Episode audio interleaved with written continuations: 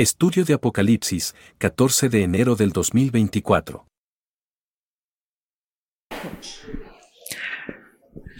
Vimos la, semana pasada que hay dos cosas que los testigos hacen, que es profetizar, es hablar la palabra de Dios, y un testigo también lo vimos, según eh, eh, básicamente, según lo que es un testigo como tal, pues lo único que hace es hablar lo que ha visto. ¿O qué otra cosa hace un testigo? ¿Cuál es la función mm, básica del testigo? Hablar lo que vio, ¿no? Un falso testigo, ¿qué hace? Hace, hace chisme, ¿no? Hace esa, esa hermosa obra que se llama chisme, que nos gusta, pero que es un falso testimonio, ¿no? Al final. Entonces, una de las cosas más importantes que vamos a estar tratando de entender aquí es que la idea de testigos, o cuando aquí habla de dos testigos, está hablando de lo que la iglesia es, ¿no? En el, eh, eh, cuando, la, cuando Cristo ascendió, les dijo a sus discípulos, esperan aquí hasta que venga quién? El Espíritu Santo. ¿Y qué va a ocurrir? Y entonces en ese momento que el Espíritu Santo ya esté con ustedes, recibirán poder. ¿Para qué? Recibiréis poder para ser testigos en toda Judea, Samaria y hasta lo último de la tierra. ¿No? Luego una de las imágenes más bonitas que vemos en el capítulo 11 es que habla de dos testigos, ¿no? Y una de las características más básicas cuando hablan de dos cosas, o los símbolos de dos cosas, siempre es contrariedad. Siempre es una cosa que no es la otra, o otra cosa que no es esta. Y son dos que siempre se ponen tratando de ponerse de acuerdo, ¿no? Pasan los matrimonios. ¿Cuántos de aquí les cuesta trabajo ponerse de acuerdo en el matrimonio? ¿Por qué? Lo hemos visto, les voy a dar clases de matrimonios ahorita, nah. Lo hemos visto, ¿por qué? Porque no te, no te, no te identificas como lo que eres, que eres uno, ¿no? En el uno, pues no hay diferencias ni contradicciones. En el dos, sí, hay una, una, una trae su idea y el otro trae su idea, pero la imagen que vemos de estos dos testigos es que estos vatos hacen lo mismo. Si te das cuenta. Estos dos testigos lo único que hacen es ser testigos porque escucharon la palabra de Dios y entonces por eso profetizan y por eso su palabra es como fuego y los y quema todo en el momento en el que quieren venir contra él, sus palabras salen como fuego y quema todo lo que hay alrededor. Lo que estamos viendo aquí es una unidad impresionante de dos y esa es la unidad que se dio cuando el Espíritu Santo vino a morar en nosotros. En Fundamentos eh, estamos aprendiendo cómo la iglesia, que en tanto que es el cuerpo de Cristo, camina siendo miembros los unos de los otros, pero caminamos en unidad. Nadie es mayor, nadie es menor, todos tienen una función distinta, necesaria. Hemos visto cómo los miembros eh, tienen una función de edificar a otro, pero también tienen la característica de esperar que ser edificado, que ningún miembro se edifica a sí mismo solito. Eso es una idea rara. Siempre necesita ser edificado por otro porque se encuentra en un cuerpo que es uno. ¿Sí? Así como cuando tú vas al registro civil y el juez te dice, bueno, ahora los caso, marido y mujer, son uno. Son una sola carne, lo diría la palabra de Dios. Y entonces aquí los testigos lo que estamos viendo es que en apariencia son dos, pero en lo que hacen al escuchar a Dios para ser testigos, ¿no? Y en profetizar, porque es lo que dice aquí, aquí que hacen los testigos, profetizan de una forma tal, mostrando su unidad. ¿Y en dónde se muestra la unidad de los testigos? En la obediencia o en la dependencia de la palabra de Dios. Por eso la iglesia es esto. La iglesia lo que viene a hacer aquí, lo que tú vienes a hacer aquí todo el tiempo, es a escuchar a Dios para someterte a quién? A la palabra de Dios. Y la palabra de Dios te dice, ama, perdona, edifica. ¿Sí te das cuenta? Y esa es la unidad que tú y yo tenemos porque nos sometemos a la palabra de Dios. Y entonces básicamente esa es la esencia de los testigos. Testigos hablan lo que han visto. Vamos al versículo 4 de capítulo 11. 11.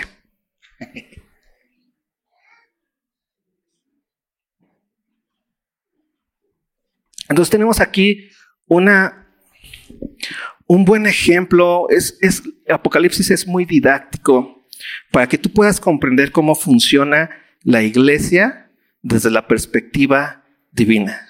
Son dos testigos que tienen esas características. Estos testigos son los dos olivos y los dos candeleros que están en pie delante del Dios de la tierra. Primera característica de los, de los olivos que están en pie delante del Dios de la tierra. Estar en pie delante del Dios de la tierra solamente lo pueden hacer aquellos que han sido santificados y purificados. ¿Te acuerdas de Efesios? Lo hemos visto, que Dios en Cristo nos, hecho, nos ha hecho santos y sin mancha delante de Él, ¿no? Y entonces aquí está la iglesia que está de pie delante de quién? Del Dios de la tierra. Y esa es una de las características importantísimas de, del ser testigo. Y tú eres testigo. Has recibido el Espíritu Santo para ser que testigo en toda Judea. Tienes el poder de lo que para ser un testigo. Tienes la capacidad. Si a mí me dicen, eh, Isaí, necesito que seas mañana testigo de que vayas a dar testimonio de que yo estuve contigo este, trabajando un día antes, porque están diciendo que me robé tal cosa. Pero yo tengo un testigo. Si yo en verdad soy, eh, lo vi, tengo un poder impresionante. pues claro, yo voy. ¿Por qué? Pues porque es injusto lo que te están diciendo y todas esas cosas que decimos, ¿no? Pero ahí está mi poder. Mi poder radica frente a otros. Mi palabra está completamente, ¿qué? Puesta empoderada para decirle, hey, te estás equivocando. Yo soy testigo de dónde estuvo un día antes él, ¿no? Pero si no, entonces, ¿qué haces ahí? No, pues me estás pidiendo mentir. Y entonces vas con, si me cachan, va sin poder, va sin seguridad. ¿Sí? ¿Qué tal si llega otro testigo que sí estuvo ahí y hasta tomó foto? Y entonces yo, ¿cómo termino? Como alguien que simplemente se hace eh, culpable del mismo problema. ¿Te das cuenta del poder que tiene el testigo? Y ese es el mismo poder que tú tienes en Cristo Jesús. Nosotros somos testigos de la, la, muerte y la resurrección de Cristo por el Espíritu Santo que nos es dado. Y vamos a ver qué significa todo esto para nuestra vida cotidiana hoy. Ve lo que sigue diciendo. Ya somos santos y sin mancha delante de Dios, de Él. Versículo 5. Si alguno quiere dañarlos, sale fuego de la boca de ellos y devora a sus enemigos. Y si alguno quiere hacerles daño, debe morir él de la misma manera. ¿Cuál es el daño más grande que puede recibir un testigo? ¿Lo has pensado?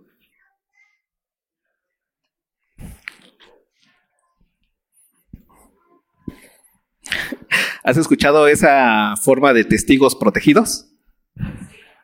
¿Por qué? ¿Qué es lo que quieren hacer? Ah, ¿Qué es lo peor para un testigo? ¿Para qué? Para que no hagan la esencia de lo que es un testigo, que es hablar. ¿Cuál es la importancia del testigo? Que habla. ¿Sí? Entonces, ¿cómo los callan? Pues los matan, los desaparecen y todas esas cosas, ¿no? ¿Qué es lo peor que le puede pasar a un testigo? Que lo calles. ¿Sí? Y entonces lo que tenemos aquí es como el testigo viene y entonces está hablando y tú eres un testigo fiel de Dios cuando hablas su evangelio, cuando entiendes cuando has entendido quién eres en Él y en eso expresas el testimonio que hay en ti de que Cristo ha resucitado, ¿no?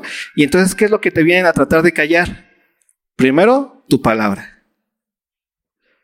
Y es que ahí se encuentra el problema del testigo o, de, o lo que quieren hacer contra el testigo. tergiversar las palabras del testigo. ¿No? Y entonces aquí tenemos también otro poder. El poder más grande del testigo es hablar. Si alguno quiere dañarlos, ¿qué, qué ocurre? ¿Qué hace el testigo y qué poder tú tienes? Sale fuego de la boca de ellos. O sea, la palabra de Dios es completa, es viva y es eficaz. Y entra como espada de dos filos. Y cuando tú predicas la palabra de Dios a otro, lo que estás haciendo literalmente es quemándole todas sus ideas de la realidad o de la verdad. Cuando tú le dices a alguien, sabes que Cristo resucitó, lo único que estás haciendo es que le estás quemando todas sus ideas de la muerte, ¿no? Muchos dicen que ya te mueres y todo se acaba. Por eso todo está en donde? En esta vida.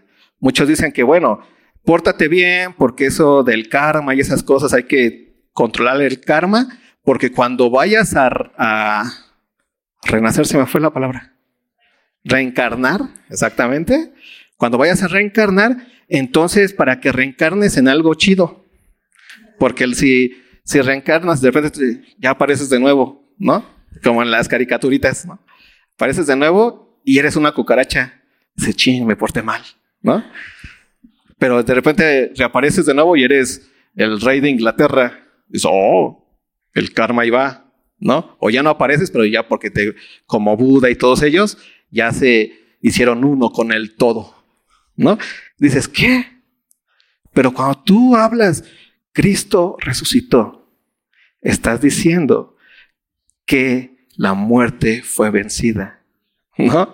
Y que en Cristo, los que hemos creído en Él, resucitaremos. ¿Te das cuenta? Y tenemos una esperanza viva y vamos a vivir con Él por la eternidad. ¿Te das cuenta cómo quema como fuego la palabra de Dios ante los ataques que vienen para poder caer en tu conciencia lo que la palabra de Dios te enseña a ti con respecto a quién eres en este mundo? Eso es lo peor que le puede hacer, le pueden hacer a un, a un testigo. Hacerles hacerle creer que no vio aquello que sí vio. ¿Sí? Y ve lo que sigue diciendo. Y devorar a sus enemigos. Y si alguno quiere hacerles daño, debe morir él de la misma manera. Tratan de ser ladrones, pero tenemos el poder. Estos, ve el versículo 6 los testigos, nosotros, el poder del Espíritu Santo en nosotros. ¿Recuerdas cuáles son los frutos del Espíritu? Amor, gozo, paz, paciencia, benignidad, bondad, fe, mansedumbre, templanza. Esos son los frutos espirituales en tu vida. Es lo que tú tienes, las características impresionantes que Dios te ha dado. ¿Para quién? para bendición de tu hermano. Porque el amor no se da en tu soledad. Es que yo me amo a mí mismo. Qué triste. ¿No? Lo importante es primero amarte a ti y así vas a poder amar a los demás. Qué triste. Eso no existe en la palabra de Dios. ¿Qué existe en la palabra de Dios? Cristo te amó y ama como Cristo te amó a ti. Solamente puedes amar como Cristo amó porque has experimentado, has vivido la bendición de ser amado por quién? por el amor completo y verdadero. Así que no tienes que amarte primero a ti mismo. Mejor mira, mira cuál amor te ha dado para hacerte llamado hijo suyo. ¿Te das cuenta de la importancia? Entonces, esto, ese es el poder que tienes tú como iglesia, como testigo en este mundo. Por eso dice, estos tienen poder para cerrar el cielo. ¿Te das cuenta de esto? Ah, es que es impresionante, y no te estoy hablando de que ahorita vamos a todos declarar que se cierra el cielo y se va a cerrar el cielo. No, estamos llevando a la capacidad del ser humano hasta donde llega. Jesús lo dijo muy claramente, si tú amas a los que te aman, ¿qué dices? La neta no estás haciendo nada nuevo, eso, eso es normal en el cielo, si lo quieres ver así. ¿Por qué? Porque cualquiera puede amar a los que aman. Si tú das tu vida por los que te caen bien, pues cualquiera lo puede hacer. Si tú das la vida por los que ves medios débiles, pues ahí están los héroes nacionales, ¿no? Un montón. Pero dice, nadie puede dar su vida por quién? Por su enemigo. Hay nadie, ¿no? Nadie lo puede hacer. Ni Miguel Hidalgo y Costilla, ¿no? De hecho, él tuvo enemigos para salvar a quienes? A los débiles, no a su enemigo. El cristiano tiene la capacidad de Cristo de amar a quién? A su enemigo, porque nosotros nos habíamos constituido enemigos, hecho, nos habíamos constituidos en, constituido enemigo de quién?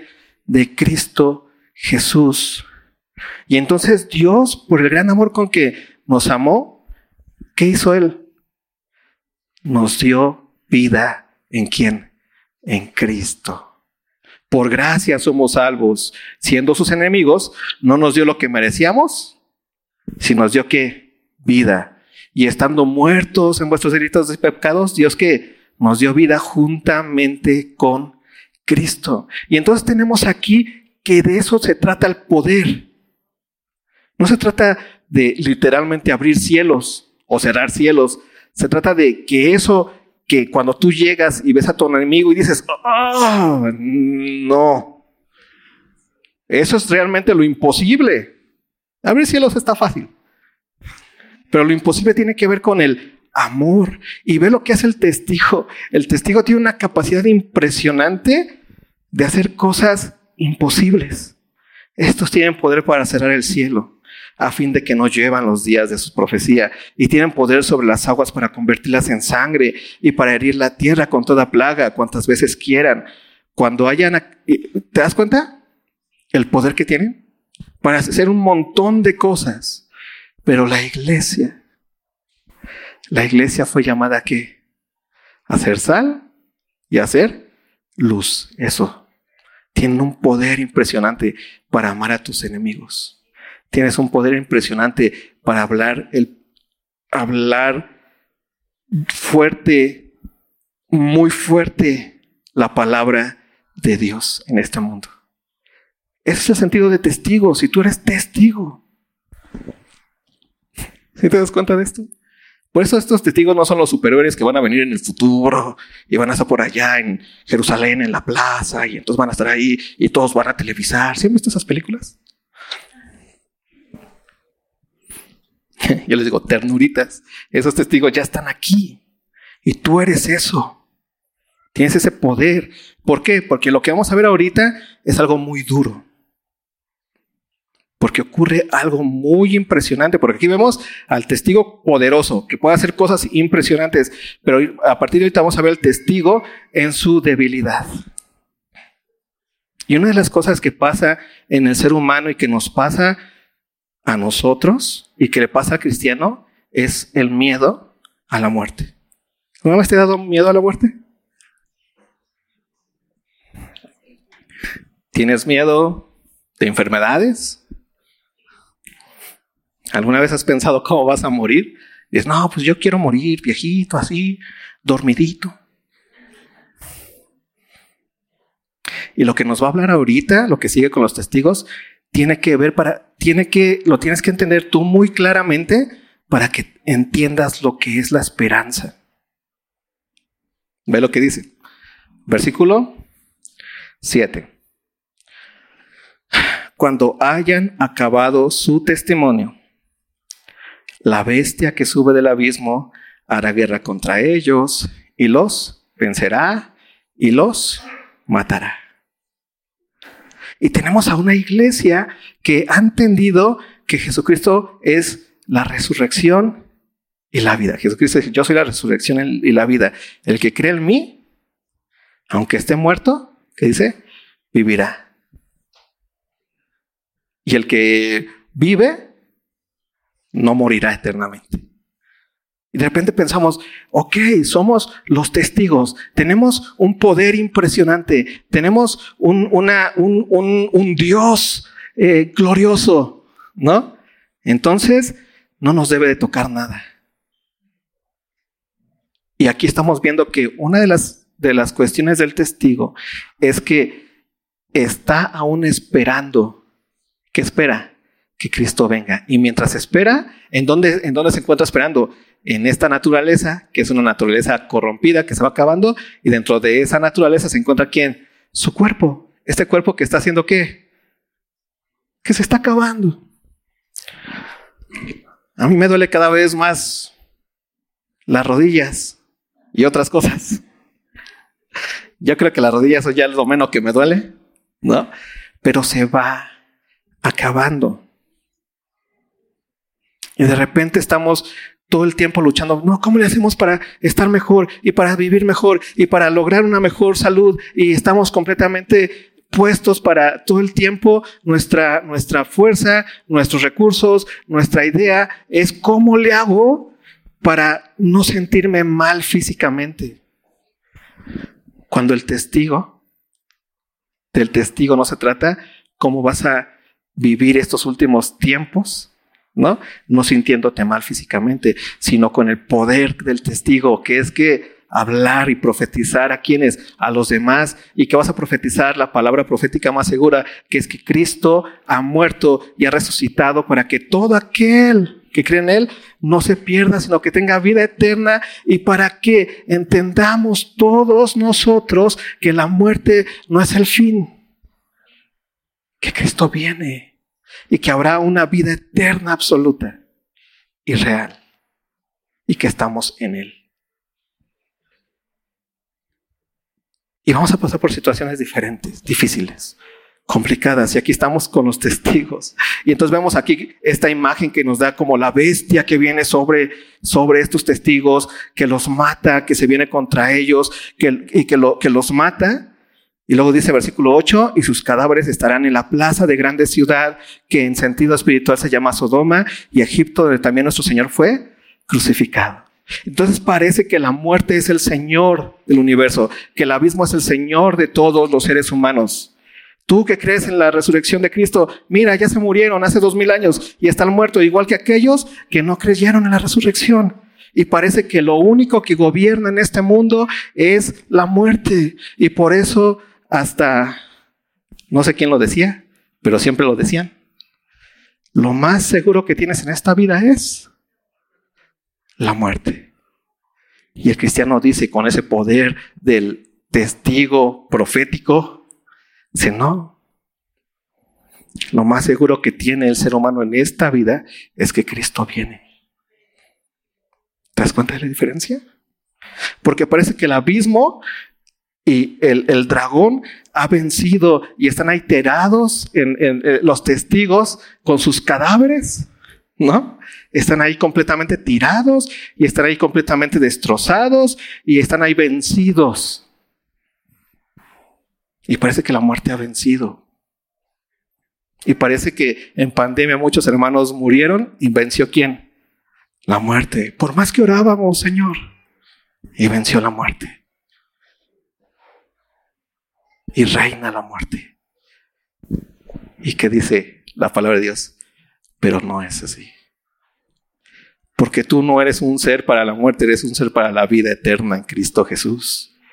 Y esa es la realidad que tú tienes hoy en día. Y es real. Y ve lo que dice al final. Versículo 9.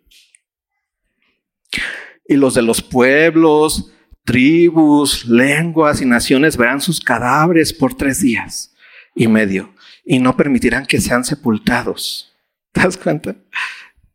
los exhiben. Miren, ahí están ustedes que hablaban de su resucitado, de ahí está su poder, ahí está tanto amor que tenían y están muertos igual que todos. Y ve lo que dice versículo 10. Y los moradores de la tierra se regocijarán sobre ellos y se alegrarán y se enviarán regalos unos a otros, porque estos dos profetas habían atormentado a los moradores de la tierra. ¿Te das cuenta? Tú hablando el Evangelio todo el tiempo diciendo, Cristo resucitó, Cristo viene, hay una vida eterna, la iglesia hace eso, pero después parece que la muerte es la que reina. Dicen, ahí está tu vida eterna, ahí está tu Cristo que viene, ahí está tu todo, ahí está tu pérdida de tiempo. Y se regocijan y ahí está, mira, Dios ni existe. ¿No? Eso simplemente es para ignorantes que no entienden que ya vivimos en la época de la ciencia. Aquí lo único que reina es la muerte. Así que lo mejor que tienes que hacer es echarle ganas y vivir el aquí y el ahora con todo. ¿Por qué? Porque te vas a morir. Y otra vez, ponen al único Señor como la muerte, como lo más grande, como lo que te maneja a ti.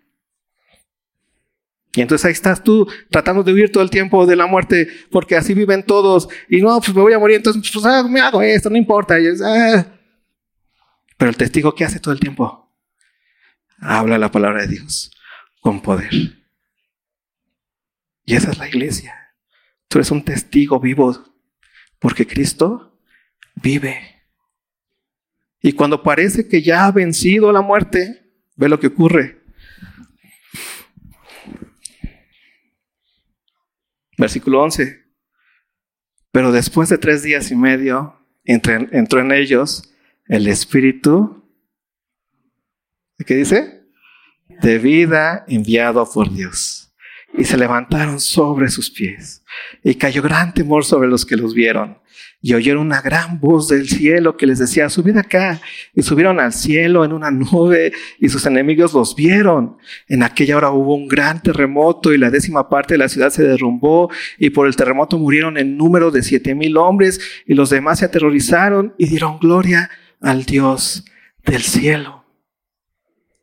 Y ahí es donde se encuentra otra vez la realidad de lo que ha pasado hace dos mil años cuando Cristo murió y, al tercer día resucitó para darnos a nosotros vida eterna hoy, para darnos a nosotros esperanza. Y tenemos aquí a los testigos que murieron, pero ¿qué ocurrió? Dios cumplió su promesa. ¿Y cuál es su promesa? Hey, voy a preparar un lugar para vosotros, para que donde yo esté, ustedes que también estén. Señor, pero hemos muerto. Hemos muerto muchos. Hemos pasado por tribulación muchos. ¿Y qué, le dice Dios al principio a los que están vestidos de blanco? ¿Te acuerdas en, Apocalipsis? Tengan paciencia.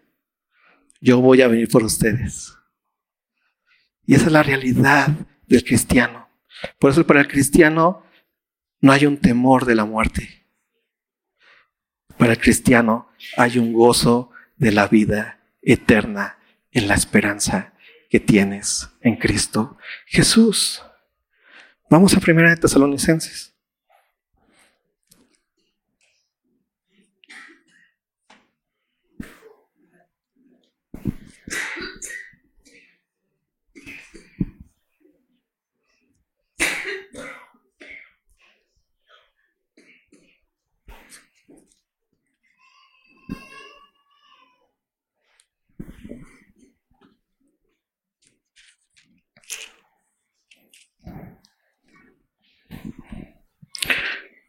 Capítulo 4.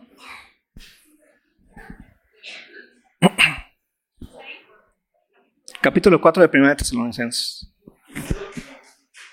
Tesalonicenses. Dije Timoteo.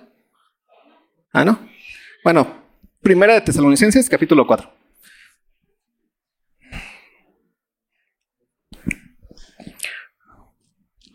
Ve lo que ocurre aquí, para que comprendamos esta parte en donde los testigos terminan su testimonio y esperan. ¿Y qué esperan? La última voz, cuando Dios dice, subid acá. Esperan ese momento, esa promesa hermosa que Dios tiene para nosotros. Ve lo que dice el versículo 13. Tampoco queremos, hermanos, que ignoréis acerca de los que duermen. ¿Te das, te das cuenta cómo Pablo le dice, no les habla muertos? Le dicen, de los que duermen. Y eso me encanta porque cuando tú duermes, entras en el modo esperanza más, más puro del universo. Porque tú esperas, esperas despertar. Ya, te dejas. No sabes lo que hay alrededor, no estás alerta. Te duermes, estás en la esperanza más hermosa. Sabes que en un momento, ¿qué va a ocurrir? Vas a despertar. No hay muerte. El que piensa que muere cada vez que se duerme es ya no va a pasar nada mañana, ya se acabó todo. Pero el, el cristiano, ¿qué ocurre? Duerme. Y Pablo los tiene así. estos testigos que han dormido. Ve lo que dice. No quiero ustedes que ignoren acerca de los que duermen. ¿Por qué es importante no ignorar acerca de los que duermen? Para que no os entristezcáis como los otros que no tienen esperanza. Los que no tienen esperanza, aquellos que realmente murieron ¿no? Murieron los, sus, sus, familiares tal vez y no tienen esperanza de nada y entonces la tristeza es absoluta porque la tristeza es un ya nunca más. Ya no hay más. ¿Te das cuenta? Y entonces como cristianos nos entristecemos de la muerte de, de, de, de las personas que amamos. Obviamente. Y duele y un montón, ¿no? Y nos dolemos y podemos llorar, pero no como los que no tienen esperanza, porque tu esperanza está fundada en dónde? En que Cristo vive. Ahí se encuentra fundada tu esperanza. Tu esperanza no es sin fundamento, no, se encuentra en tu mentecita, se encuentra en la realidad de que Cristo vive, en la realidad de que Él resucitó. Y así como Él resucitó, nosotros resucitaremos, porque las primicias de la resurrección, ¿quién fue? Cristo Jesús. Y así tú y yo resucitaremos un cuerpo nuevo y una tierra nueva. Cuando nos toque dormir, si Cristo no viene antes, ¿qué va a ocurrir en tu vida? Lo más bello del universo. Porque en el momento en el que duermas, cuando despiertes, vas a estar en donde? En Cristo. ¿Te das cuenta de esa hermosura?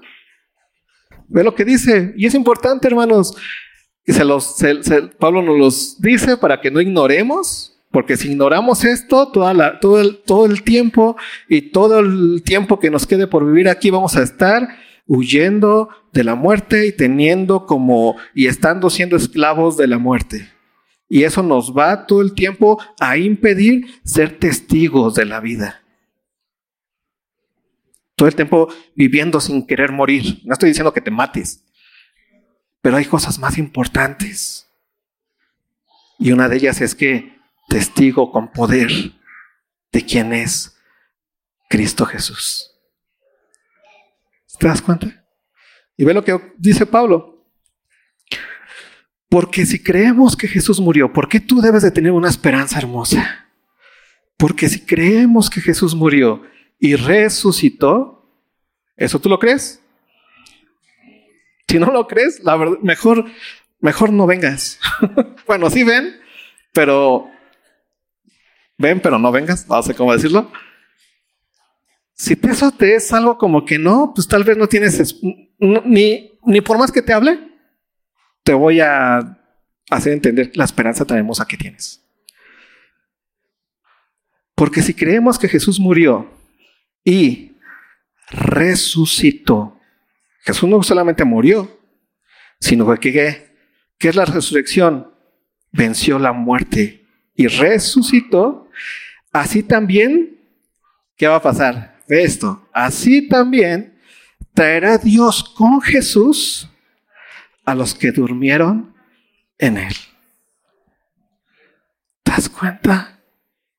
¿Te das cuenta de la belleza de vivir sin miedo a la muerte.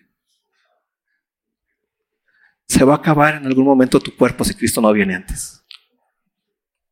En algunos se acaba antes, en algunos se acaba mucho después. Al final se acaba.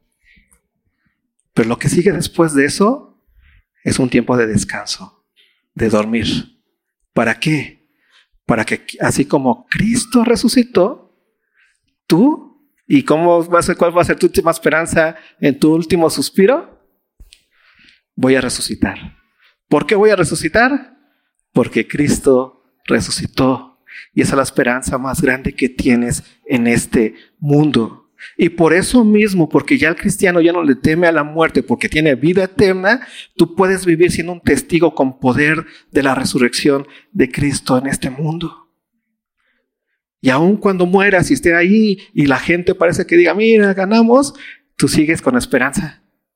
¿Por qué? Porque Cristo en un momento ve lo que va a pasar.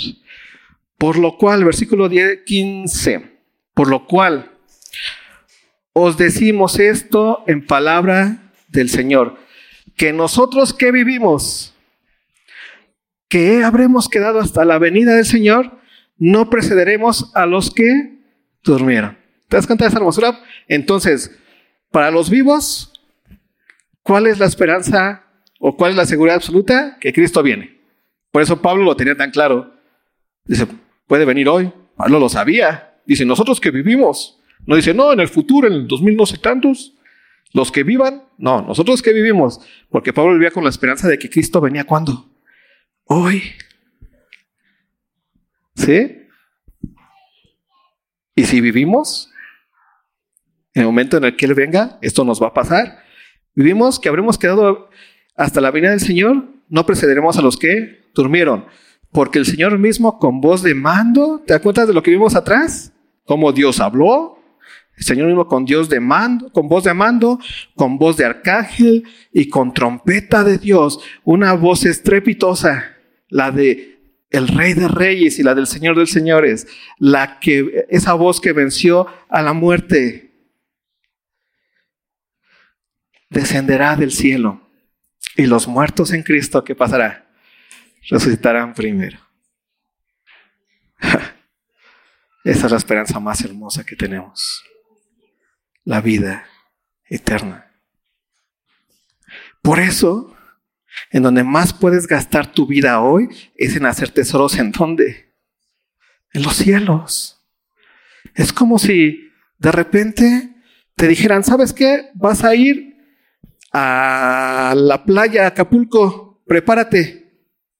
Y, te, y de repente tú vas a la tienda a comprarte un, un, este, un disfraz de alpinista y te compras las botas más impresionantes y te compras las cosas que usa un alpinista para el hielo y para, para acampar allá en, en el Everest, en el Harvest, ah, en el Everest.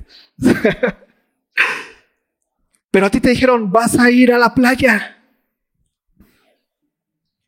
Y te gastaste todos tus recursos para ir al Everest a, acampar. Y de repente llegas a la playa. Y entonces, ¿qué vas a tener ahí? Pérdida. ¿Por qué? Porque tú gastaste todos tus recursos para lugares donde no ibas. Y por eso Jesús dice, no hagas tesoros en la tierra, porque esto se está acabando. Mejoras tesoros para lo que viene, que es mi venida, que es mi mundo, que es... Haz tesoros en donde? En los cielos. Ahí está el testigo. Tesoros en los cielos, el que habla la palabra de Dios y en que su muerte espera a quién? A Cristo y a este resucitado. Así que, ¿qué vas a hacer, iglesia? Luego ve lo que dice el versículo 17 y con esto terminamos. Ya me está viendo feo muy. No es cierto,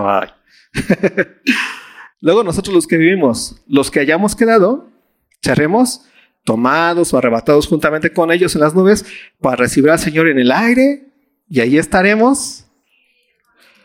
Y se cumple. Siempre con Él Señor. Por tanto, alentaos los unos a los otros con estas palabras. Por eso Apocalipsis 11 de los dos testigos, no te imagines los superhéroes del futuro.